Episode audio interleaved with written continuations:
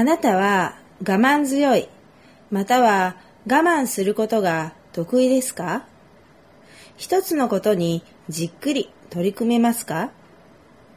私は興味を持ったことをまず始めてみて、面白いな、自分に合っているな、と思ったら、とことんやりたいタイプです。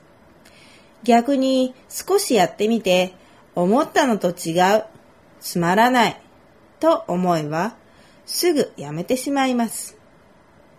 途中でブランクがありながらも長く続いているものは英語とクラシックバレエです。この二つはこれからもずっと続けていくと思います。多分ですけど。日本のことわざで石の上にも三年、石の上にも三年という言葉があります。